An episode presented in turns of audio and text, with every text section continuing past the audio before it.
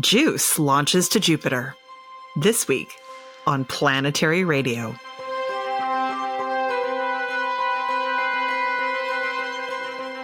I'm Sarah Al Ahmed of the Planetary Society with more of the human adventure across our solar system and beyond. If you like the suspense of rocket launches, last week was a blast. We're celebrating the successful launch of the European Space Agency's JUICE mission with project scientist Olivier Witasse. He'll tell us about the launch and the next steps for the mission as it makes its way to Jupiter and its icy moons. And as always, we'll turn to our resident astronomer, Bruce Betts, for what's up and a guide to this week's night sky. We've got to start our space news this week with the Starship. No way of sugarcoating this one. SpaceX's Starship exploded during its first orbital test launch. What can we say? Space is hard. The company's Super Heavy booster and Starship spacecraft blasted off on April 20th from the Starbase launch facility in Boca Chica, Texas. It self destructed several minutes after taking off in what SpaceX described as a rapid, unscheduled disassembly.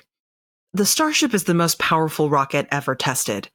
It might take a couple of attempts to get it right. And even though the rocket exploded, the test still represents a step forward in the company's ambition to send humans to the moon and Mars aboard Starship. And here's a fun one China has selected an asteroid for a deflection test. At the recent biennial Planetary Defense Conference, a representative of the mission announced that the near Earth object 2019 VL5 will be the target of a dual spacecraft asteroid deflection and observation test, which is planned to launch in 2025. Much like NASA's DART mission that purposefully crashed into an asteroid last year, the new Chinese spacecraft will smash into a roughly 30 meter or 100 foot asteroid to attempt to alter its velocity.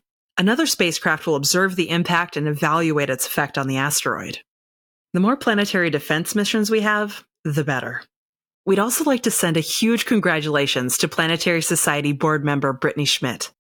As a planetary scientist, Britney does research in Antarctica where conditions are analogous to frozen deserts on worlds like Mars. Time magazine named her one of the 100 most influential people of 2023 because of her research on an enormous glacier that's melting due to climate change. Congratulations, Britney, and thanks for fighting the good fight for planet Earth. You can learn more about these and other stories in the April 21st edition of the Downlink, our weekly newsletter. You can read it or subscribe to have it sent to your inbox for free every Friday at planetary.org/downlink. The European Space Agency's Jupiter Icy Moons Explorer mission, or JUICE, launched from French Guiana on April 14th. This begins the mission's eight year journey to Jupiter, where it will study the moons Europa, Callisto, and Ganymede. En route to the Jovian system, the spacecraft will perform the first ever Earth Moon dual gravity assist flybys in August 2024, followed by a Venus flyby and then two more Earth flybys before reaching Jupiter in 2031. Jupiter's three largest icy moons, Europa, Ganymede, and Callisto, may host liquid water oceans beneath their icy crusts. This has prompted decades of speculation about these moons, how they formed and evolved over time, how they interact with Jupiter, and about the potential for life on these worlds. ESA's JUICE mission aims to investigate their habitability and expand our understanding of potentially life harboring locations in the universe. Dr. Olivier Witasse is a planetary scientist and a project scientist for the JUICE mission. He joined the European Space Agency in 2003 and has worked on a number of missions, including the Huygens probe to Titan, Venus Express, Chandrayaan 1, Mars Express, and the ExoMars Trace gas orbiter. That's an impressive resume. In 2015, he joined the JUICE mission team and turned his sights to Jupiter. Hi, Olivier. Hi, hello, Sarah. How are you doing? I'm doing really well. And it's been a really exciting week. I want to congratulate you and everyone on your team for the successful launch of the JUICE mission. Yeah, thank you very much. It was a big week last week, and uh, that's the start of the new phase and the start of the journey to Jupiter. I know that you guys had about, you know, like a one second launch window in order to achieve the correct orbit. What's the status of the mission? Is everything on track right now? As you have seen, so we launched with one day delay. There was some uh, bad weather and lightning activity at the time of the launch on the on the 13th of, of April. So we, we postponed to the 14th. It launched on time. I mean, we had one second to launch, so we did it. And then the, the launch sequence went absolutely perfectly. all the parameters were, were nominal. I mean, everything was on schedule. So the separation, the injection to space, I mean, it, it could have been better than that. It's good to hear. The James Webb Telescope, you know, the injection was perfect. There was a lot of uh, of discussion about that. So for JUICE, it's uh, it's the same. So we don't need any correction maneuver in the next week. So that's good. Then after the separation, there was the first the, the acquisition of the first signal from JUICE. Here there was a little bit of delay, so people got a, got a bit nervous, but then it went well. And the deployment of the solar panels happened a little bit earlier than expected. So all in all, it went uh, very very well. That's perfect because I know just like the James Webb Space Telescope, making sure that you do the perfect launch and that you don't have to use that fuel means that you can do a whole lot more when you get to your target, which is perfect because you're going to need that fuel to get this mission into orbit around Ganymede at some point. Now we need a, we need a, lot of fuel. In fact, more than half of the of the spacecraft mass is fuel, because we have a lot of maneuvers. We have a few maneuvers during the cruise phase. Then we have a big maneuver when we arrive at Jupiter. Another major upsize maneuver when we arrive at Ganymede to, to enter in orbit around Ganymede. And in between, we have 34 flybys of the moons of Jupiter, where every time we need we do a flyby, we need a little bit of fuel to uh, to correct if if needed. So we need a lot of uh, of propellant. So it's good that uh, the the launch was perfect. Then we can keep a little bit of margins for the future uh, milestones.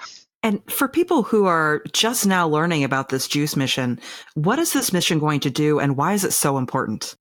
Everything is in the title. JUICE means Jupiter Icy Moons Explorer. So that means we'll explore Jupiter and the icy moons, which are uh, Europa, Callisto, and Ganymede. And one of the big questions for our mission is to, to understand whether there are habitable places within the icy moons of Jupiter around a planet like Jupiter the main um, question is to explore the, then the liquid water, because when we talk about habitability, the first thing to check is the presence of liquid water. And there is liquid water inside moon. It's kind, it's kind of strange to think about it, but underneath the surface of Europa, uh, Ganymede, and maybe Callisto, there is more liquid water than on Earth. And JUICE will explore that. And because we want to understand habitable places around Jupiter, we will explore Jupiter as well. So the atmosphere, the magnetosphere, and also the full system. So the other moons, Io, very interesting moon, the dust, and how everything is connected to each other. For example, how the moons are connected to Jupiter via the gravitational force. As a result, there is tides on the surfaces of the moon. So we'll explore that. And they are also linked to Jupiter via the magnetic field line. So there is a lot of uh, magnetic things to discuss, to explore, so it's very a, uh, rich mission and very broad. And yeah, we are, we are very excited by it. And this is the first dedicated Jupiter mission by the European Space Agency, right? What kind of sparked the creation of this mission? Yeah, so the, uh, that's the first time we go to Jupiter. So that that's a very challenging mission. It's uh, one of our biggest uh, mission uh, in ESA, at least in, in the solar system exploration, as a follow-up of uh, the Rosetta mission, for example, this kind of, of big mission. So a lot of challenges. First, we have to, to have a mission which lasts uh, 10 to 15 years. So there is a lifetime. Uh, we go to Jupiter, which is a very hard uh, radiation environment, very difficult to resist for the electronics, the spacecraft, the instrument. We go there where it's cold around Jupiter, while during the cruise to Jupiter, we go via Venus. Uh, Venus, it's a warm environment. So we have to design a spacecraft which can work in the cold environment, in the warm environment. Plus, we'll do a lot of very sensitive measurement of electric and magnetic field. That's one of the measurement to uh, very useful to uh, to detect the liquid water underneath the surfaces.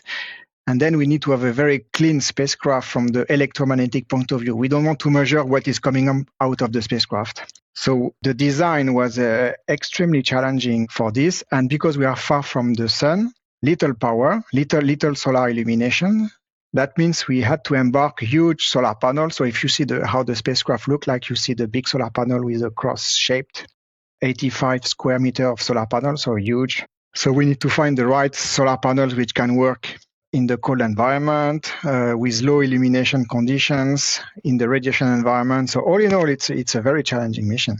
Yeah, with NASA's Juno mission, they put it on an orbit that took it very far away from Jupiter and then back in. And the readings of the radiation coming off this thing are unreal. So, how is the spacecraft grappling with that level of radiation? That's one of the big issue of any mission to Jupiter. So that means uh, you have to check what you can do. That depends on your science objective. For example, the Juno science objective are to, uh, to study Jupiter in detail, the, the interior, the atmosphere, the gravity field, the magnetic field. So they have a polar orbit and they go very, very close to Jupiter. And then they go very, very far, not to be in the radiation belt all the time. So they design the trajectory depending on their science goal. For JUICE, we are mainly interested in the icy moon, so we need to orbit in the equatorial plane of Jupiter, so different orbit than, than Juno, because Juno is a polar orbit. JUICE is an equatorial orbit because we want to fly by the moon, so we need to stay in this equatorial plane where there is a lot of radiation environment. So we need to stay at reasonable distance from Jupiter. So that's why we don't go to Io because Io is very close.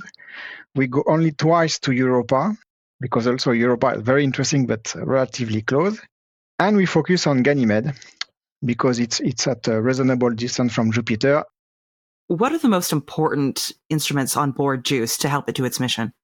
Well, we have 10 instruments, and they have been selected at the same time, of course, and each of them to achieve specific objectives of the mission. And they have been selected such that they can work also together to address all the big questions of JUICE. So there is no one instrument particularly more important than the other. They are all very important because they have selected all together to fit the science objective of the JUICE mission we have three big packages. So we have the remote sensing instruments, so the eyes of JUICE, so the, all the cameras, the spectrometers. So we have four of them because we want to take images and to study the geology of, of the moons and the atmosphere of Jupiter. And then we have spectrometers covering radio, near infrared, visible, and UV for the atmospheres and for the surface. So that's how JUICE will see everything around the spacecraft. Then we have a package which is called geophysics. That's a very interesting one because that's the first time we fly this kind of instrument to the moons of Jupiter.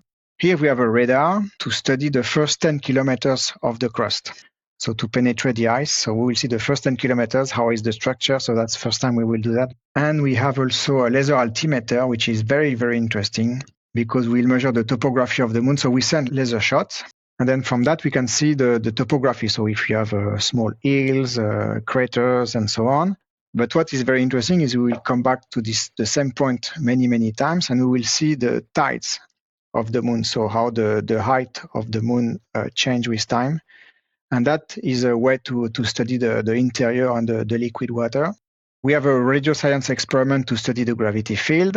And then we have what we, we can call the uh, the nose of the of the spacecraft is a in situ measurement of uh, particles, electric field, magnetic field, radio wave to study in situ what is what is around the spacecraft in terms of yeah, particles and in particular for the for the magnetosphere. And that's a way also to detect subsurface oceans. Each of them are very useful and they will be all providing a, a small piece of the puzzle. I'm really excited to see what it can tell us about whether or not there actually are in fact subsurface oceans on these bodies and the way that particularly Ganymede interacts with the magnetic field of Jupiter is so wacky that I cannot wait to learn more about this.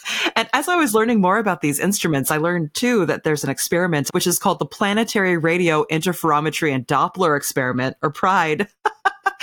and uh, you know, as a the host of planetary radio that made me very happy. Yeah this one i didn't mention because it's not an instrument it's it's an investigation. So there is no hardware on the spacecraft.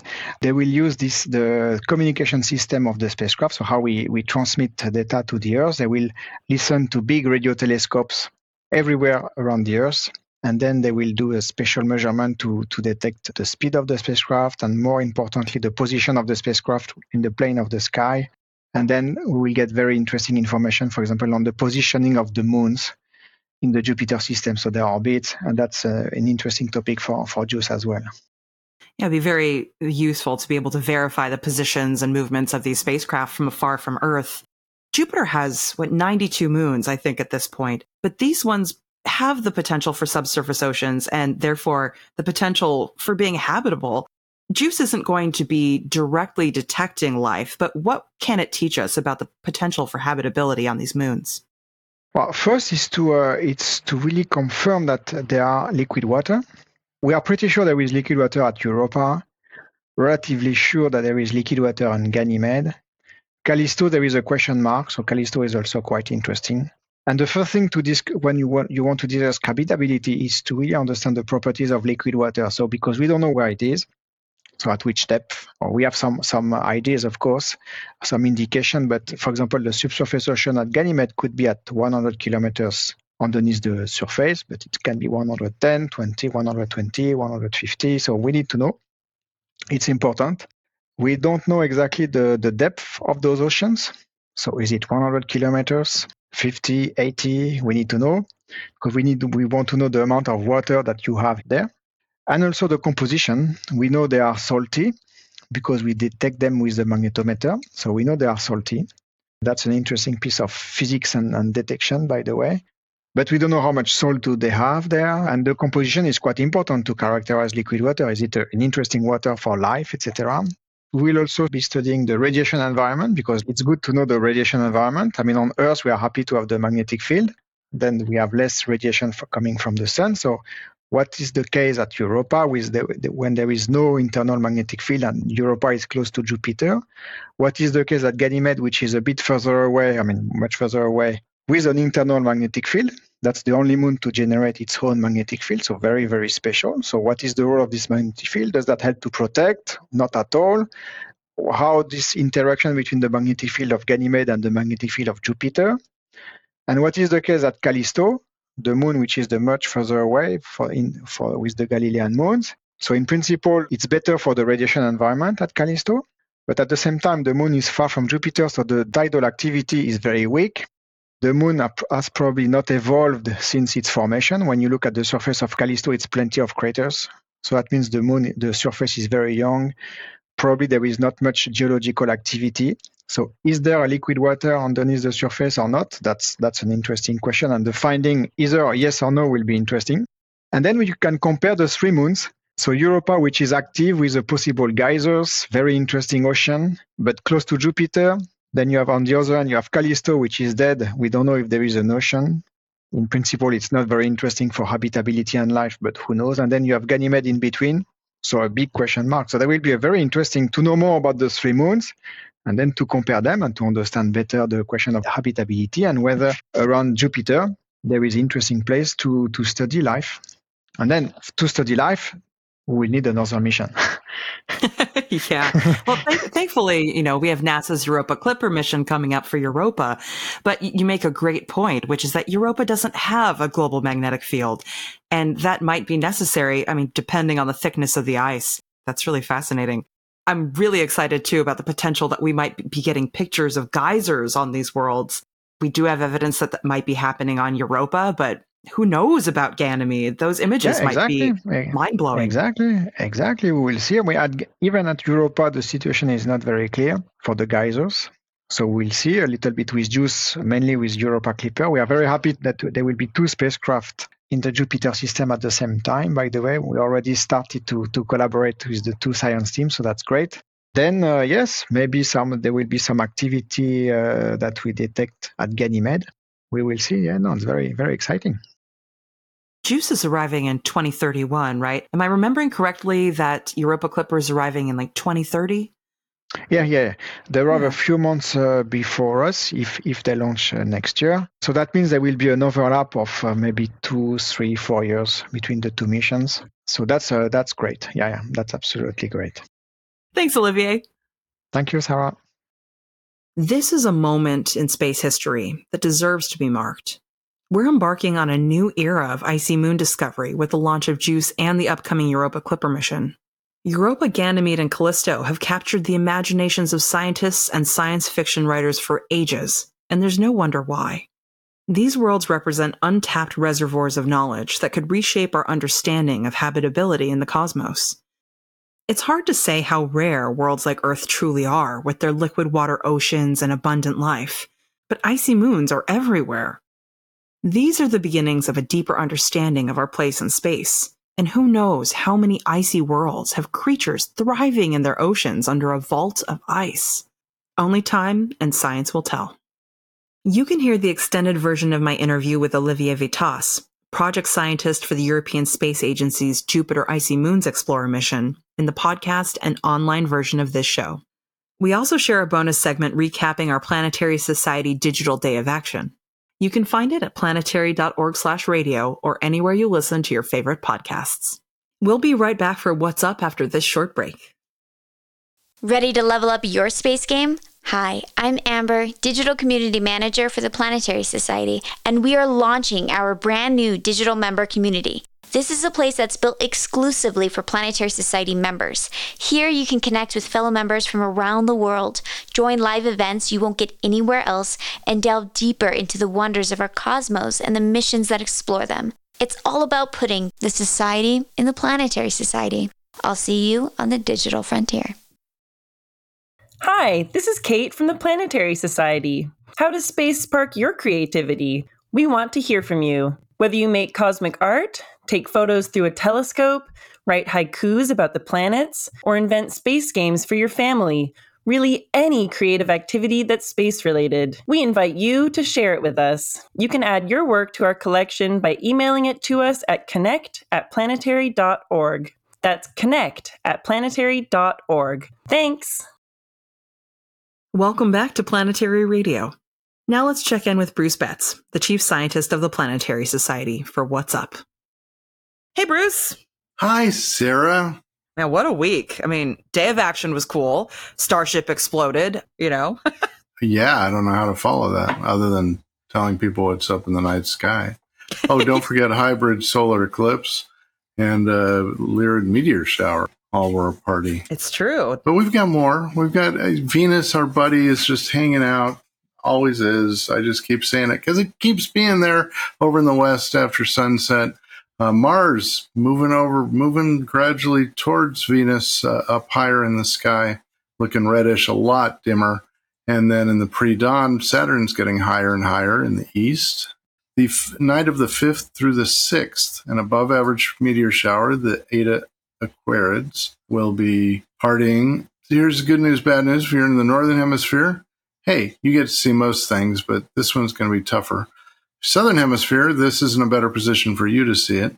Unfortunately, there's going to be a nearly full moon, and so it'll be uh, tougher to see. But that's the evening of the fifth, sixth, few days before after. Pretty good meteor shower, especially southern hemisphere. So go out and check that out.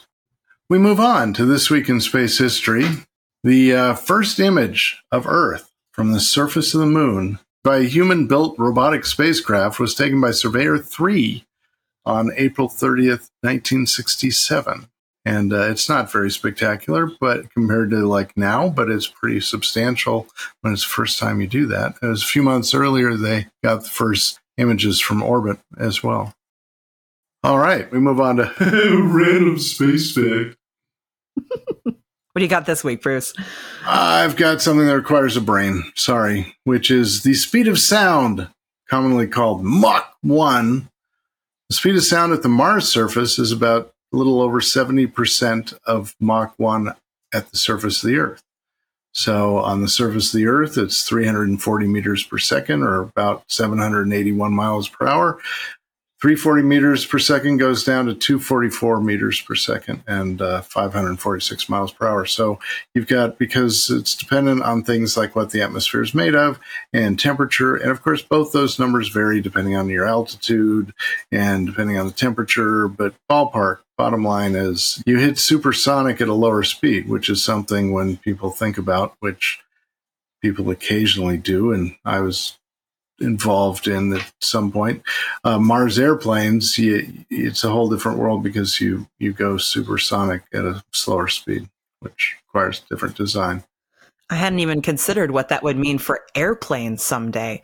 Like I thought about it in the context of what that means for Martian microphones. I mean, that also is why sound. Uh, it's related to the differences in sound and frequency shifts and things like that. Yeah, that's really cool. All right, let us move on to the trivia question because uh, usually we ask you one. And in this case, uh, I ask what was painted on the front of Yuri Gagarin's flight helmet and why? How'd we do, Sarah? When you posed this question, I knew part of the answer, but it got weirder and weirder the more I read about it. Yeah. And every answer that people sent in gave even more pieces to this puzzle. So it was really cool. Yeah, I mean, the, the too long don't read version of this is that the Soviet Union wanted Yuri to be clearly labeled as a member of their nation when he was doing this. But the real tea here is that about a year before Yuri Gagarin went on this wild flight into space for the first time, there was a US U 2 pilot named Gary Powers that the Soviet Union shot out of the sky while he was doing surveillance. So everyone was like, on high guard in the situation. And they were worried that if Yuri went off target and landed back in the Soviet Union or even in another nation, he might be seen as an invader or a spy or something. So an engineer, about half an hour before he went up on his historic flight. Yeah, that's where it gets funny. yeah. half an hour before. This is crazy. This guy spray painted CCCP, which is, uh, of course, the, the Soviet Union's version of USSR, on his helmet just in case he landed back in the USSR, they wouldn't think that he was uh, invading them from space. yeah, that's why I asked because I thought the story was fascinating. I knew he had that on his helmet. I didn't realize it had been such a last minute addition or why. Right, half so, an hour um, before. So, uh, who who talked to us? Who won? Oh yeah, you know, I, it was hard to to pick on this one because so many people had like partial answers, that kind of thing. But in the end, our winner is Marinda Weaver from New Hampshire, USA. And Miranda, you're going to be getting a cool prize. It's our Yuri's Night gift set. So lots of stickers and patches and cool little cool. like uh, you know fake tattoos of Yuri's face. Although I don't think that any of these images actually have the CCCP written on the helmet in them. I think they kind of you know internationalized his image. Glossed over that. Yeah. Yeah. No, you read like his speech before he flew, and it was not internationalized at the time. Oh, spicy! I'm gonna have to do that because this story was really cool to learn about. But all right, Bruce, what, what's our next trivia question? You gonna stump them this time? No, but I am going to deliver something in a format that has never before been used with the trivia question. This is a put things in order question. I'm going to give you five things. You're going to put them in chronological order. Following five things are all still going or still working. Put them in chronological order from oldest to youngest. If it's a spacecraft, start with their launch date. And for others, the first public release. All right, get your notepads out. Here are your five things the Mars Curiosity rover, planetary radio, Minecraft, Mars Odyssey, and iPhones go to planetary.org slash radio contest and uh, give us the five in chronological order from oldest to youngest. And you've got a week to answer this one. You have to turn in your answer by May 3rd at 8 a.m. Pacific time, and the winner will get a Planetary Society beanie. I love these kinds of questions. Whenever someone puts all these things in context, in their order, especially when they're disconnected, right? A historical event plus like a TV show or something. It always blows mm-hmm. my mind because there's so many things that happen yeah. in such close proximity that are so distant in my brain. So it's always awesome. Distant in your brain. Hmm. How far distant can things get in your brain? I mean, there's a an empirical answer to this, but uh, it wouldn't reflect how far apart they actually feel in my mind. oh, I see. It was a fig- figurative thing. Okay. Yeah, All about right. about like two centimeters, maybe. All right. I think this needs to end. All right, everybody. Go out there, look up in the night sky, and think about a wet dog nose on the back of your arm, because that's what I have right now. Thank you, and good night. We've reached the end of this week's episode of Planetary Radio, but we'll be back next week with Matt Kaplan's adventures at the Planetary Defense Conference. Planetary Radio is produced by the Planetary Society in Pasadena, California, and is made possible by our curious members. Mark Hilverda and Ray Paoletta are our associate producers. Andrew Lucas is our audio editor. Josh Doyle composed our theme, which was arranged and performed by Peter Schlosser. And until next week, Ad Astra.